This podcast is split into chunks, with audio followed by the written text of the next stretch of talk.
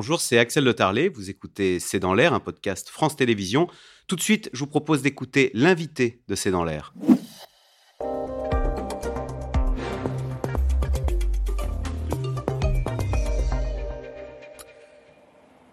Jean-Emmanuel Bibot, bonsoir. Vous êtes professeur en oncologie, vous êtes et en radiothérapie à l'Université de Paris-Cité.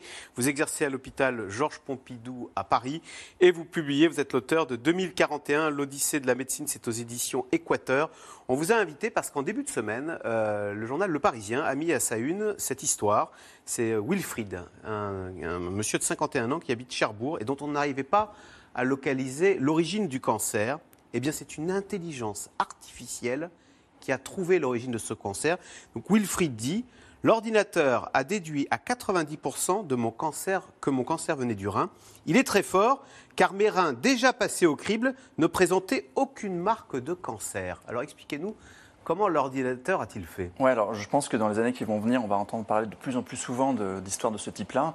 Dans, dans, euh, dans, ce cas particulier, ce qui s'est passé, c'est que euh, ça a été une découverte de cancer sur des métastases. Et tout l'enjeu a été de découvrir d'où venaient ces métastases, quelle était l'origine du cancer. Wilfried avait le cancer, mais on ne savait pas d'où il venait. Voilà, c'est-à-dire qu'en général, euh, on va faire un scanner du corps entier, par exemple, et parfois on n'identifie pas le, le cancer d'origine.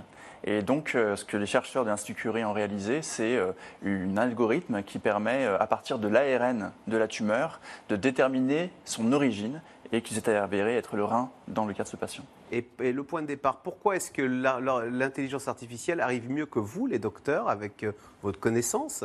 À identifier et à localiser l'origine du cancer Alors dans ce cas très précis, c'est simple, c'est parce que c'est des séquences d'ARN qui sont euh, des séquences absolument euh, gigantesques qu'un cerveau humain ne peut pas analyser tout seul.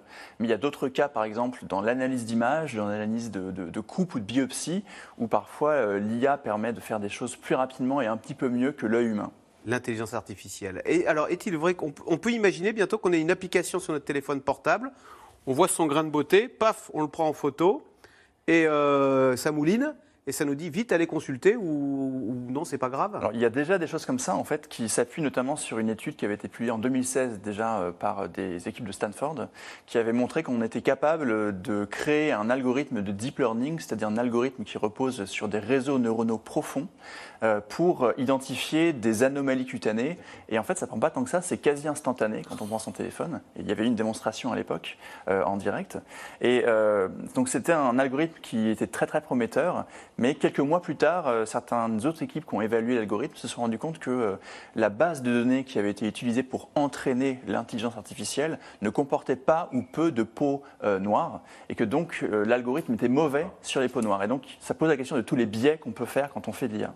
Les cas, on voit que dans le diagnostic, l'intelligence artificielle permet de faire des pas de géants. Est-ce que dans le curatif, est-ce qu'on s'en sert aussi pour adapter, pour mieux guérir un patient une fois qu'on a détecté son cancer? Ça peut étonner parfois, mais en réalité, on s'en sert déjà en routine clinique, par exemple en oncologie radiothérapie. Euh, de très nombreux hôpitaux sont euh, équipés de logiciels de contourage automatique.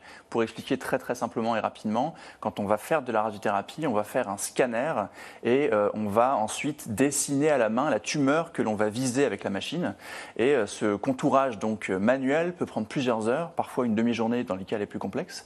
Et avec toujours du deep learning, donc les réseaux neuronaux profonds, on peut faire ce contourage non plus en plusieurs heures, mais en deux à trois minutes et donc ça peut faire gagner du temps euh, dans la prise en charge des patients. Donc l'intelligence artificielle permet de diagnostiquer, permet de guérir.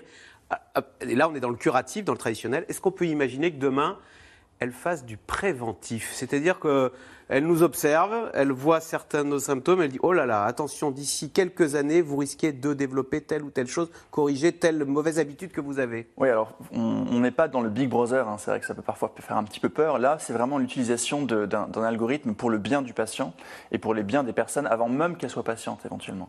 Euh, on va parfois être capable, par exemple, à partir de vos caractéristiques initiales, de vos antécédents, de vos antécédents familiaux également, euh, de prédire l'apparition de maladies avant même qu'elles apparaissent, et donc éventuellement soit les prévenir, soit euh, les guérir à un stade très très précoce pour augmenter vos chances de guérison. Est-ce que c'est pas vertigineux hein, le jour où on recevra sur notre téléphone portable, vous avez euh, X% de chances de décéder d'ici 5 ans ou mieux? Voici l'estimation de votre fin de vie. Comment réagirait-on le jour où un ordinateur vous dira il vous reste 837 jours à vivre euh, en statistique. Alors ça, ça a fait l'objet de beaucoup de films et de livres, évidemment, de science-fiction. Euh, il faut quand même garder à l'esprit une certaine prudence. Mais on va vers ça. On est en train d'aller vers ça, mais je crois qu'il faut garder une certaine prudence et garder une certaine critique vis-à-vis de ces algorithmes-là. Euh, il va falloir être prudent à ce que ces algorithmes-là ne soient pas utilisés à mauvais escient et pour qu'on catégorise un peu trop rapidement parfois certaines personnes. Je ne dis pas que c'est négatif, il y a beaucoup de positifs, mais il faut être prudent. Est-ce qu'en procréation médicale assistée, l'intelligence artificielle permet là aussi euh, d'éviter des maladies, euh, de sélectionner au mieux euh, le, le meilleur pour le futur de son enfant? Absolument, il y a beaucoup de recherches sur ces thématiques-là parce que vous savez que dans la PMA, donc dans la- l'assi- la- l'assistance médicale à la procréation, les taux de réussite sont encore plutôt minoritaires, assez faibles. Et une des méthodes qui est explorée pour essayer d'augmenter ces taux de réussite, c'est la sélection des embryons que l'on va implanter donc euh, avant, euh, après la, fécondation in vitro. Et avec des algorithmes toujours de deep learning, on peut voir les em- embryons qui ont le plus de chances de donner effectivement une grossesse. On ne va pas sélectionner du tout un embryon euh, par rapport à ses chances d'avoir les yeux bleus plus tard, d'avoir X, ou Y maladie, ça, on n'en est pas là du tout. Mais c'est déjà pour prendre ceux qui ont le plus de chances de s'implanter et de donner une grossesse tout simplement. C'est la base du film Bienvenue à Gattaca, hein, où plus personne n'a d'enfants de façon naturelle, mais on sélectionne les embryons et on a des enfants plus ou moins parfaits, Voilà. qui se ressemblent tous, avec tous les mêmes caractéristiques. Exactement, et ce film justement euh, bah, soulève beaucoup de questions sur le déterminisme, et donc il faut avoir cette prudence dont on parlait tout à l'heure. Euh, Aujourd'hui, on dit merci docteur. Est-ce que demain, on dira merci euh, intelligent, merci ChatGPT, puisque c'est l'intelligence artificielle la plus euh, à la mode, et elle prendra quelque part le contrôle de notre santé? D'une certaine manière, on peut presque déjà le dire de nos jours. Il faut savoir que ChatGPT, en fait, euh, dans ses dernières versions, passe déjà euh, l'examen écrit américain pour devenir euh, médecin aux États-Unis, Ah oui. l'USMLE, 85% de bonnes réponses, 80%. Euh, il y a un autre, un- autre chose intéressante, c'est qu'il y a une équipe d'Harvard qui a un petit peu évalué la capacité de ChatGPT à poser un diagnostic à partir de symptômes simples, une somme, 5 ou 6 symptômes, sur 30 maladies différentes. Et ChatGPT trouve une fois de plus le bon diagnostic à 85%.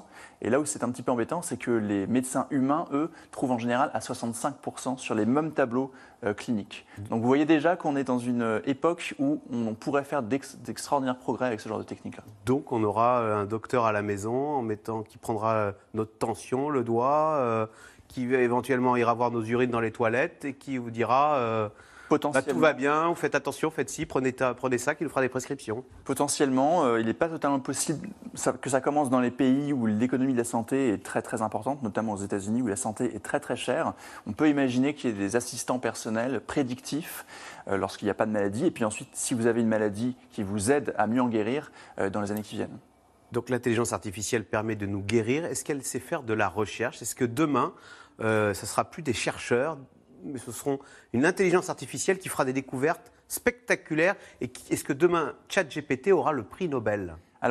Actuellement, c'est vrai qu'une des critiques qu'on fait envers ChatGPT, c'est qu'il n'y a pas de créativité. C'est-à-dire qu'il il fait simplement des associations de textes à partir de- des calculs qu'on avait fait au niveau de l'entraînement de, de cet algorithme-là. Mais il n'est pas impossible que les années qui viennent, certaines IA, donc certaines intelligences artificielles, soient dotées d'une certaine forme de créativité. Et euh, une créativité qui pourrait, par exemple en médecine, nous permettre de comprendre certains phénomènes physiopathologiques qui nous permettent de comprendre pourquoi X ou Y maladie arrive, parce que parfois on ne sait tout simplement pas pourquoi on a une maladie, et l'IA pourrait, elle, répondre à ce défi-là. Et donc moi je pense qu'il n'est pas totalement euh, déraisonnable de penser que peut-être 2035, 2040, on ait des découvertes fondamentales sur de la biochimie, sur de la médecine, de l'anatomie, etc., faites par des algorithmes. En attendant, ce sont les chercheurs bien humains qui euh, font avancer la science. Est-ce que vous diriez que vous revenez de vous, avez- travaillez à Stanford, hein, en Californie, au cœur de la Silicon Valley. Est-ce que vous diriez que les Français sont quand même bien placés en matière de lutte contre le cancer? On a en Europe, on a en France, hein, à Villejuif, le centre de recherche contre le cancer le plus grand d'Europe. hein. Absolument. En termes de soins, la France est, plutôt bien placée. On a les, les- classements euh, internationaux, euh, notamment de Newsweek, qui nous placent plutôt assez bien. Sur la recherche, on est très très bien placé en termes de, de compétences et de personnel. Là où on a plus de mal, c'est euh, à garder les gens qu'on forme. Très clairement, on a d'excellentes écoles d'ingénieurs informatiques, etc., qui forment d'ailleurs les ingénieurs, beaucoup d'ingénieurs qui partent dans, dans la Silicon Valley faire de l'IA. Et donc, on a sans doute une réflexion à mener sur comment on fait pour garder ces cerveaux-là en France. pour éviter que des Stéphane Bancel, hein, à l'origine du vaccin ARN Moderna contre le Covid, qui était marseillais, restent à Marseille et ne partent pas à Boston, entre autres, pour le bien des Américains. Merci en tous les cas, Jean-Emmanuel Bibot, professeur en écologie, radiothérapie à l'université Paris-Cité. Vous êtes revenu, vous, en France. Voilà. vous restez avec nous. C'est dans l'air tout de suite qui revient. Euh, on parlait de la santé des Américains. Ce chiffre choque. Hein. L'espérance de vie qui a baissé de 3 ans aux États-Unis. En Europe, c'est la natalité qui chute, notamment en Italie. Euh, c'est dans l'air qui est intitulé ce soir Démographie, ce qui nous attend.